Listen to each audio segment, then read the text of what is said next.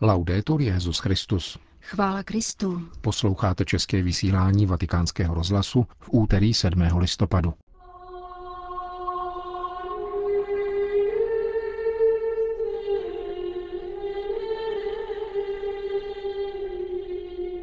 V ranním kázání v kapli domu svaté Marty papež varoval před ztrátou schopnosti vnímat, že jsme milováni Bohem. Římský biskup přijal vrchního imáma sunnické univerzity Al-Azhar. Z církví v Bangladéši, kam se papež František vydá začátkem prosince na návštěvu, vás seznámíme v rozhovoru s bangladéšským knězem Amalem Kostou v závěru našeho dnešního pořadu, který vás provází Jana Gruberová a Milan Glázer. Zprávy Vatikánského rozhlasu. Vatikán. Nepřijít o schopnost vnímat, že jsme milováni, protože schopnost milovat lze obnovit, ale přestat vnímat, že jsme milováni, znamená ztratit všechno. Kázal papež při ranní bohoslužbě v kapli domu svaté Marty. Petrův nástupce rozjímal o dnešním evangeliu. Ježíš v něm vypráví podobenství, jímž na hostině ve farizeově domě odpovídá bez vysvětlování na slova jednoho ze stolovníků.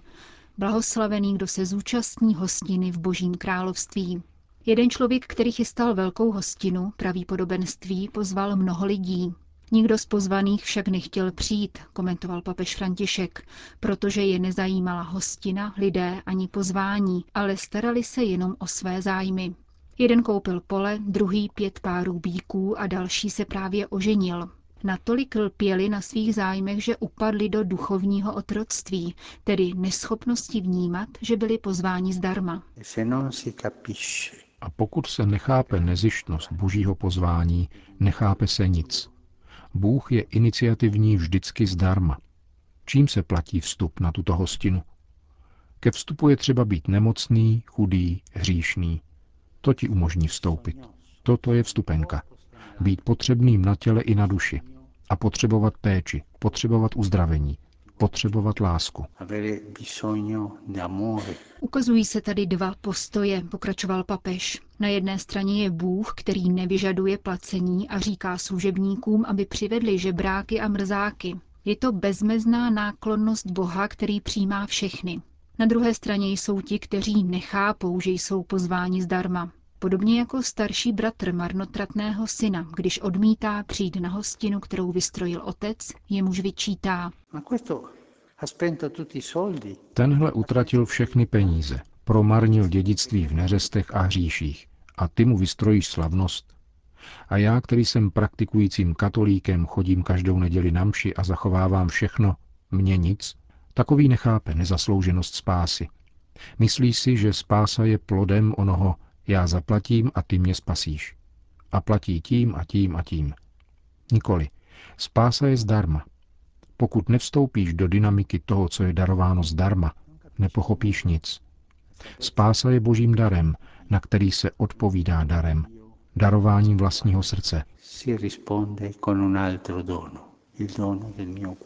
Pán totiž nežádá na oplátku nic, pouze lásku a věrnost, protože on je láska a věrnost, vysvětloval dále svatý otec.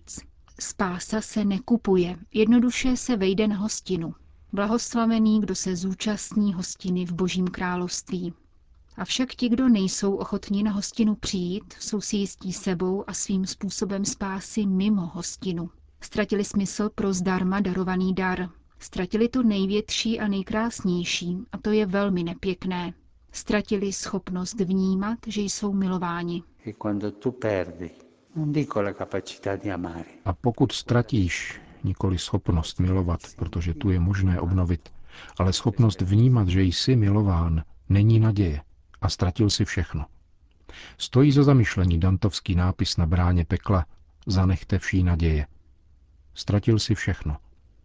Přemýšlejme o tom před Pánem, který praví, říkám vám, že chci, aby se můj dům naplnil. Pán je tak velkorysý a tolik milující, že chce ve svoji štědrosti naplnit dům. Prosme Pána, aby nás uchránil před ztrátou schopnosti cítit, že jsme milováni. Končil papež František ranní kázání v kapli domu svaté Marty. Vatikán. Papež František dnes dopoledne v salonku auly Pavla VI. Přijal vrchního imáma sunnické univerzity Al-Azhar, šejka Ahmada Al-Tajiba s doprovodem. Římský biskup a vrchní představitel egyptské univerzity, považované za nejvyšší autoritu sunnického islámu, se poprvé setkali ve Vatikánu v loni na jaře. Druhé setkání se datuje letošním 28. dubnem, kdy papež vystoupil v Káhiře na mírové konferenci organizované Al-Azhar a kdy Svatý stolec společně s touto institucí vystoupili proti extrémismu a vyslovili se za podporu míru ve světě. Loňská audience ve Vatikánu zároveň znamenala obnovení mezináboženského dialogu Svatého stolce s univerzitou Al-Azhar, který byl Káhirskou univerzitou přerušen v roce 2011. Navzdory absenci oficiálního dialogu se zástupce vrchního imáma Al-Tajiba Mahmud Azáb v roce 2014 zúčastnil Vatikánské konference o obchodování s lidmi a podepsal závěrečné mezináboženské prohlášení proti tomuto zločinu. Vatikán. Papež František přijal v domě svaté Marty bývalého generálního sekretáře OSN Kofi Annana a další členy mezinárodní nevládní organizace The Elders, stařešinové, do níž patří také někdejší irská prezidentka Mary Robinsonová. Tato skupina emeritních světových lídrů a státníků, založená před 10 lety Nelsonem Mandelou, si klade za cíl podporovat mír a dbát na dodržování lidských práv. Bylo pro nás, myslím, důležité přijít na toto místo, protože sdílíme mnoho hodnot. Chtěl jsem se s papežem setkat a společně s ním uvažovat, jakým způsobem můžeme pracovat společně. Mluvili jsme o uprchlících a migraci, o jaderných zbraních, tedy na téma, kterému Vatikán věnuje schůzku na nejvyšší úrovni, která začne příští pátek. Hovořili jsme o míru a o zprostředkovatelské roli v konfliktech. Doufám, že toto setkání bylo pouze prvním, po němž budou následovat další. Řekl Vatikánskému rozhlasu Kofi Annan. Prezidentka Mary Robinsonová ocenila, že papež se snaží být hlasem těch, kdo hlas nemají, a nasazuje své síly v řešení nejsložitějších aspektů světových konfliktů. Sdílíme mnoho společných témat a měli jsme příležitost dotknout se některých z nich, mimo jiné problémů Venezuely v latinskoamerickém kontextu, otázky Konga a klimatických změn, kterými se já osobně obzvláště zabývám. Překvapila mne uvolněná atmosféra setkání. Měla jsem dojem, že se papež mezi námi cítí jako mezi svými. Je to tím, že sdílíme stejné hodnoty, morální postoje a problémy. Dodala Mary Robinsonová, prezidentka Irské republiky v letech 1990 až 1997. Jeruzalém. Pastorace katolíků hebrejského jazyka v Izraeli má nového koordinátora. Stal se jím otec Rafik Nahra, který vystřídal v úřadě židovského konvertitu otce Davida Neuhause. Otec Nahra se narodil v libanonské rodině v Egyptě. Za jeden ze svých nejdůležitějších úkolů považuje navázání dobrých vztahů s arabskými křesťany v Izraeli. Katolická židovskojazyčná komunita, v níž už dlouho slouží, velmi potřebuje tuto spolupráci. Mimo jiné proto, že se jí zásadním způsobem nedostává místa. Nedávno přišlo na mši 3000 katolíků indického původu a museli jsme pro ně pronajmout auditorium, říká otec Nahra. Hebrejskojazyční katolíci jsou především přistěhovalci z Filipín, Indie, ale také například z Polska. Nejdůležitější kapitolou naší pastorace je práce s dětmi a s mládeží, dodává otec Rafik Nahra. Izrael není nakloněn tomu, aby přistěhovalci měli děti. Ale děti se stejně objevují a stávají se téměř 100% Izraelci, silně zakořeněnými v izraelské společnosti. Mluví dokonale hebrejsky, což je zpravidla také jejich jediný jazyk. Řeč svých rodičů znají poměrně málo. Právě oni jsou tedy hlavním důvodem existence naší pastorace. Ve školách katecheze není. A nejen to. Tak jako všechny ostatní děti se seznamují ve škole s písmem svatým a jeho židovskou interpretací. Proto se snažíme ukazovat, že jako křesťané čteme Bibli jinak, v Ježíšově světle. Není to snadné. Děti to těžko chápou, ale pokud jim to nevysvětlíme v určitém věku, bude později ještě obtížnější předat jim křesťanskou víru. Řekl Vatikánskému rozhlasu otec Rafik Nahra, nový patriarchální vikář pro hebrejskojazyčné katolíky v jeruzalémském latinském patriarchátu. Vatikán, Dáka. Povzbuzení a posílení malého bangladešského stárce, tak hodnotí otec Gabriel Amal Costa návštěvu Petrova nástupce ve své rodné zemi. Papež do ní zavítá už na konci tohoto měsíce, po dvoudenní zastávce v Myanmaru.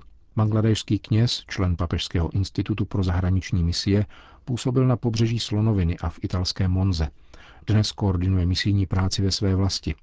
Jak podotýká, z původního hrobu misionářů se bangladešská církev změnila v misijní církev, která se na rozdíl od některých západních nevzdala apoštolského poslání.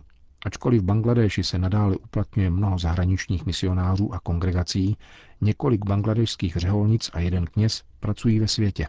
Papežova cesta je nepochybnou známkou solidarity s nevelkou církví, kterou tvoří pouhé 3% obyvatelstva. 90% Bangladéšanů jsou muslimové, zhruba 9% hinduisté. Tato cesta ukazuje křesťanům a zejména katolíkům v Bangladéši, že na ně svět nezapomíná. Přestože tvoří jen malé společenství, čerpají morální podporu z modlitby a náklonnosti celé církve. Především kvůli složité situaci v naší zemi, kde narůstá islamistický extremismus, nám Františkova návštěva dodá sílu a odvahu. Ponese se v duchu poselství, křesťanští bratři v celém světě na vás nezapomněli, ale podporují vás. Fratelli cristiani del mondo. V loňském létě se příslušníci samozvaného islámského státu přihlásili k útoku v restauraci hlavního města Dáka. Ohrozilo to nějak bangladešskou církev. Od událostí v Dáce vyslala bangladešská vláda do některých farností vojáky, aby zajišťovali tamní bezpečnost, a zejména vyzvala zahraniční misionáře, aby necestovali osamoceně a nevydávali se na bohoslužby do vzdálených vesnic. Pokud se někam potřebovali přemístit, dostali vojenskou eskortu. Tato opatření trvala velmi dlouho a přestože zaručovala bezpečnost, trochu nás omezovala. Nyní se situace uklidnila, ale při velkých svátcích, jako Vánoce nebo Velikonoce, hlídkují vždy vojáci před kostelem. Vláda tak zajišťuje bezpečnost naší modlitby a setkávání. Katolíci a jejich životní styl nacházejí v zemi kladnou odezvu, což dosvědčuje rostoucí počet žádostí o křest, pokračuje koordinátor Papežského institutu pro zahraniční misie. Tyto konverze pocházejí hlavně z animismu a hinduismu. Tradiční kmenové obyvatelstvo přitahuje život křesťanů a přesvědčuje jejich životní styl. Zejména mnozí hinduisté přicházejí se žádostí o křest. Vidí totiž, že církev žije to, co hlásá v evangeliu. Možná také spatřují v katolické církvi určitou jistotu. Je totiž dobře organizovaná a má svůj hlas, který často pozvedá. Nejvíce ale přitahuje životní styl. Bangladešská církev rovněž podporuje projekty mikrofinancování, které papež František chválí a častokrát na ně upozorňuje, poznamenává otec Costa. Téměř všichni katolíci jsou členy družstev a v případě nouze mohou požádat o mikroúvěr. Pokud někdo vloží, řekněme, částku 500 €, může si zažádat o 10násobnou půjčku, kterou ale musí garantovat 2 další členové družstva.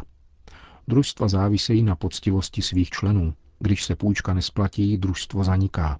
Lidé, kteří se zaručují za úvěr jiného člena družstva, nemohou do doby jeho splácení žádat o mikroúvěr pro sebe, což ještě zvyšuje odpovědnost původního žadatele. Lze říci, že křesťané jsou spolehliví. Mikroúvěr je častokrát zachrání v těžkých situacích před lichváři, protože se splácí s téměř nulovým úrokem a dlouhodobě. Mnozí křesťané si tak postavili dům anebo vyřešili rodinnou situaci. Je to pro ně veliká pomoc. Hlas bangladešských křesťanů se postupně prosazuje také v politice. V současném parlamentu zasedá první křesťanský poslanec. Jehož otec byl dosud jediným ministrem téhož vyznání. Už tato přítomnost jediného křesťana v parlamentu je možnost, jak upozornit na naši menšinu a usnadňuje komunikaci s vládou. Když jsem byl malý, křesťané se nezajímali o politiku a nezapojovali se do ní. Ale dnes vidím, že zájem narůstá i díky tomuto povzbudivému příkladu. Církev tu může formovat svědomí, jak už to dělá v katolických školách, odkud vycházejí budoucí bangladešští politici a vládnoucí vrstvy v zemi. Uzavírá bangladešský kněz otec Gabriel Amal Costa v rozhovoru pro Vatikánský rozhlas. Končíme české vysílání Vatikánského rozhlasu. Chvála Kristu. Laudetur Jesus Christus.